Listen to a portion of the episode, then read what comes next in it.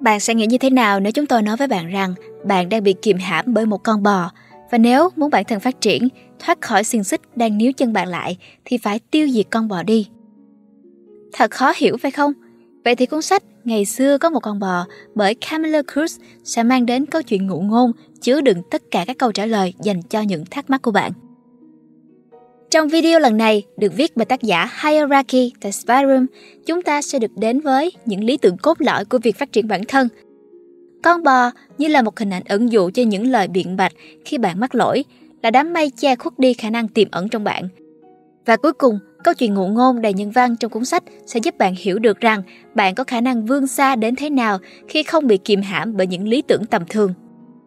Còn mình là Nguyễn Lê Minh Thi. Bây giờ, mời các bạn cùng lắng nghe bài viết Cuốn sách Ngày xưa có một con bò diễn tả rõ ràng và cụ thể những gì có thể xảy ra nếu cuộc sống của chúng ta bị những lý lẽ biện bạch kiềm chế. Đây chắc chắn là một trong những phép ẩn dụ tốt nhất mà tôi đã được đọc về cách để hoàn toàn xóa bỏ những thứ tầm thường trong cuộc sống của chúng ta. Con bò tượng trưng cho mọi lý lẽ biện bạch, mọi thói quen hay sự bào chữa vốn khiến cho chúng ta không thể sống một cuộc đời trọn vẹn.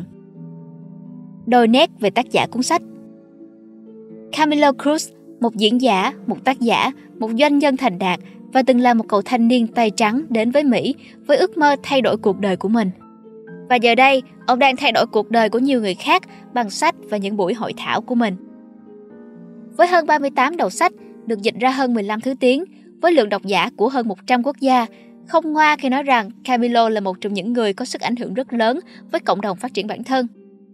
Quen thuộc với độc giả Việt Nam hơn cả là cuốn Ngày xưa có một con bò và cũng là cuốn sách người ta sẽ nghĩ ngay đến khi nhắc về Camilo.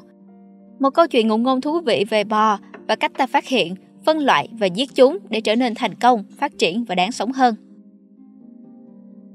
Về cuốn sách Nội dung của cuốn sách xoay quanh câu chuyện ngụ ngôn thú vị về con bò mà Camilo nghe được từ một người phụ nữ lạ mặt mới quen trên chuyến bay từ New York đến Buenos Aires – Dựa vào đó, ông đã dần hoàn thiện và viết lên câu chuyện ngày xưa có một con bò của riêng mình, với đầy những bài học sâu sắc được rút ra từ những câu chuyện của những người mà ông đã gặp.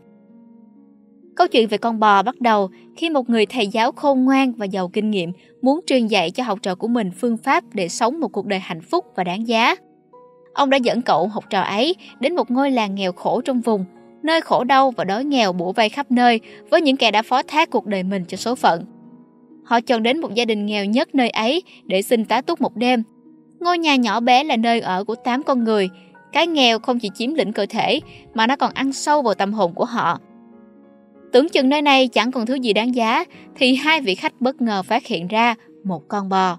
Và gia đình ấy suốt cả ngày chỉ quanh quẩn với nó, cho nó ăn, buộc lại cho chắc và vắt sữa với hy vọng chút thực phẩm ít ỏi đó sẽ giúp cả gia đình vượt qua cơn đói. Con bò là thứ duy nhất giúp cho họ khỏi phải rơi vào cảnh đường cùng và nhận được chút ít sự ngưỡng mộ từ những người hàng xóm ở cái nơi chẳng có thứ gì đáng giá này. Sáng hôm sau, hai thầy trò lặng lẽ rời khỏi nhà trong khi gia đình nghèo quẩn ấy vẫn đang ngủ say. Gần kết thúc chuyến đi, nhưng cậu học trò vẫn chưa biết lý do tại sao gia đình ấy lại sống cực khổ đến như vậy. Điều gì đã buộc họ phải ở đây? Bất giác, người thầy bước đến con bò, rút ra con dao găm ông mang bên mình và cứa ngọt một đường ngang cổ con bò. Vết cắt chí mạng khiến con vật ngã quỵ. Mà các cô học trò đau khổ trước hành động đó, với đầy những băn khoăn về cuộc sống của gia đình nghèo ấy sẽ ra sao, nhưng người thầy chỉ lặng lẽ bỏ đi. Một năm qua đi, trong lòng vẫn còn đầy những câu hỏi và dây dứt, cậu học trò được người thầy đề nghị quay trở lại ngôi nhà nghèo năm xưa. Khác hẳn với một năm trước, cảnh vật vẫn như xưa, nhưng thay vào đó là một ngôi nhà xinh xắn vừa mới được xây trên nền đất cũ. Trong khi người học trò đang lo lắng cho gia đình cũ vì mất con bò mà phải bán mảnh đất cho một gia đình khá giả hơn, thì một người đàn ông vui vẻ từ trong nhà bước ra. Không giấu nổi vẻ hoảng hốt khi nhận ra người đàn ông đó chính là người đã cho họ ngủ nhờ năm ngoái. Vẫn là con người ấy, nhưng lần này là với quần áo sạch sẽ, nụ cười trên môi và sự linh lợi trong đôi mắt. Rõ ràng đã xảy ra một điều gì đó có ý nghĩa to lớn trong đời ông ta. Người học trò ngay lập tức truy vấn ông ta về vận may nào đã đến với gia đình ông. Không đếm xỉa gì đến việc chính hai người khách này đã là thủ phạm giết con bò. Người đàn ông mời họ vào nhà và bắt đầu kể lại câu chuyện. Ban đầu, gia đình ông đã vô cùng tuyệt vọng và đau khổ. Suốt một thời gian dài, sữa con bò là nguồn sống duy nhất mà gia đình có. Cuộc sống của họ phụ thuộc hoàn toàn vào nó. Sau khi mất đi con bò ấy một thời gian, họ nhận ra rằng nếu không làm gì đó, sự việc sẽ còn tệ hơn.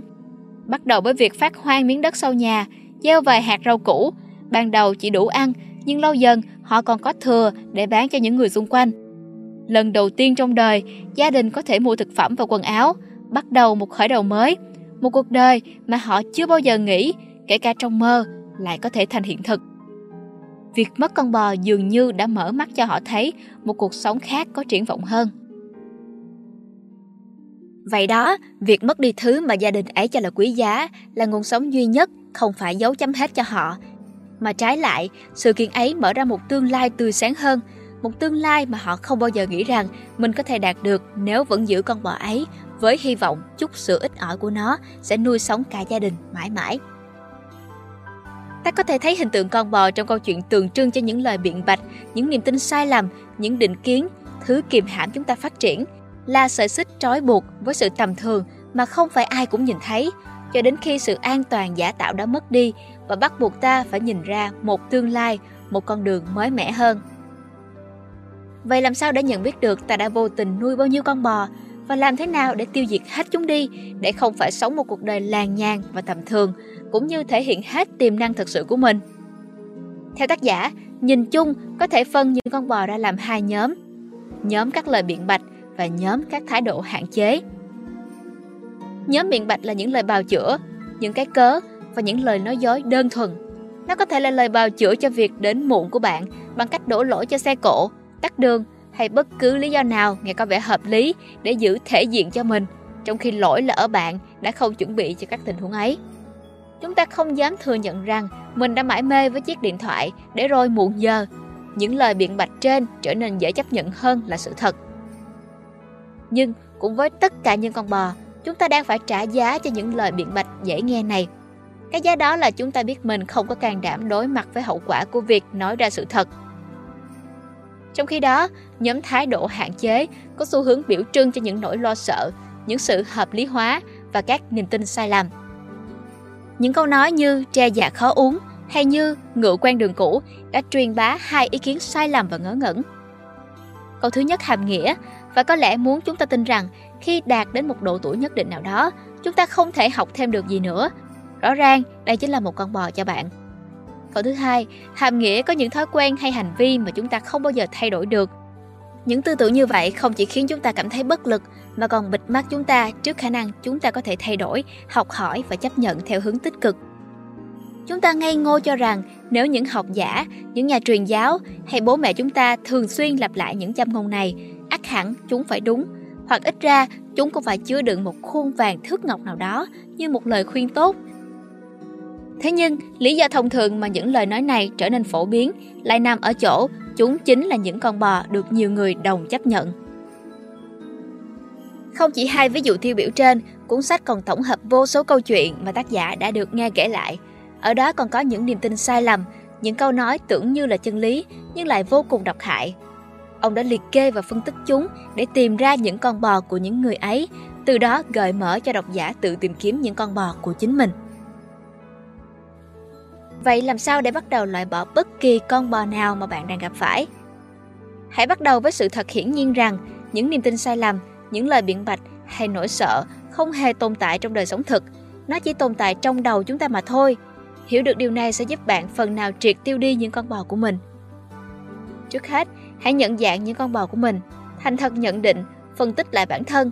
Khi nghiêm túc làm điều này, bạn sẽ thấy rằng bản thân có thể có nhiều lời biện hộ hơn những gì bạn nghĩ những con bò thì luôn đội lốt những lời biện bạch, nói dối, biện hộ. Hãy để ý đến lời nói của bản thân như các mẫu câu sau đây. Giá như Xin lỗi đã đến trễ, nhưng Hay câu nói Thực ra, vấn đề là Mọi lời nói như vậy đều có thể chứa đựng yếu tố nuôi dưỡng những con bò. Hãy liệt kê, viết những câu nói này ra và quyết tâm không dùng đến chúng nữa. Không ai lại thích thú với khuyết điểm của mình, nhưng việc đối mặt và loại bỏ nó một lần và mãi mãi còn hơn là cứ tránh né và mặc nó hủy hoại bạn. Thay thế những thói quen cũ bằng những thói quen mới tốt hơn là cách hay nhất. Thay vì loại bỏ những thứ mà bạn vẫn làm, sau đó lại không làm gì cả, và để những thói quen xấu len lỏi vào. Sau đó, lên danh sách những kết quả tích cực của việc đã loại bỏ những con bò. Bạn có thể tốt đẹp hơn đến đâu, những hành trình nào bạn có thể cho phép mình tham gia một khi đã không còn bị bủa vây bởi những hành vi mang tính hạn chế. Bạn sẽ sẵn sàng theo đuổi những mơ ước mới mẻ nào một khi bạn đã không còn bị trói buộc trong sự tầm thường. Để loại bỏ những thói quen xấu luôn cần sự quyết tâm, cần kỷ luật và dứt khoát. Đôi lúc, bạn sẽ thấy nản lòng và sẽ quay trở lại với thói quen cũ. Điều đó là bình thường. Quan trọng là bạn phải nhận ra sớm và lấy lại quyết tâm thay đổi để bắt đầu lại từ đầu. Những cách trên có thể khó và không phải lúc nào cũng dễ chịu, nhưng đó là điều cần thiết. Vậy nên, hãy thành thật, kiên nhẫn và quả quyết và bạn sẽ thấy các kết quả đặc biệt xuất hiện trong chính con người thuần khiết hơn và thảnh thơi hơn của mình. Quay trở lại với câu chuyện được kể ở phần đầu video. Con bò mà gia đình nghèo coi như là chỗ dựa duy nhất đã cho họ cái cảm giác mình không phải đang sống trong sự bần cùng. Nhưng thật ra, cuộc sống của họ rất thảm hại. Đó là điều sẽ xảy ra khi chúng ta tin rằng cái thứ ít ỏi mình có được là đã đủ lắm rồi. Chỉ một ý nghĩ đó thôi đã là sợi xích nặng nề, ngăn không cho con người tìm kiếm những thứ khác tốt hơn. Sự thỏa mãn bắt đầu hủy hoại cuộc đời từ đó. Chúng ta chấp nhận hoàn cảnh của mình dù không hài lòng với chúng, thất vọng với cuộc sống hiện tại, nhưng sự bất mãn không đủ lớn để vùng lên thoát khỏi nó. Đó thật sự là một điều bi đát. Cuốn sách ngày xưa có một con bò của Camilo Cruz là một cuốn sách khá ổn, dành cho những người đang loay hoay với cuộc sống nhàm chán hiện tại nhưng chưa tìm cách để thoát ra. Những bạn trẻ đang trên con đường hoàn thiện bản thân hay đơn giản là những người thích self-help cần động lực để làm việc và thay đổi. Với quan điểm của mình, việc có một con bò có thể chu cấp cho cuộc sống, dù là một cuộc sống bình thường, đôi khi là tầm thường, nhưng nếu đó là tất cả những gì mình muốn thì nó chả có vấn đề gì cả. Phải chăng ai đó đến và giết con bò đó đi, có khi mình còn tệ hơn thì sao? Vấn đề là ở bản thân mỗi người, muốn gì cho cuộc đời của mình. Có người muốn vươn xa hơn, thành công hơn, vậy thì hãy giết những con bò để nó không còn kiềm hãm bạn nữa. Còn nếu bạn chỉ muốn một cuộc sống êm đềm thì hãy cứ giữ lấy chúng.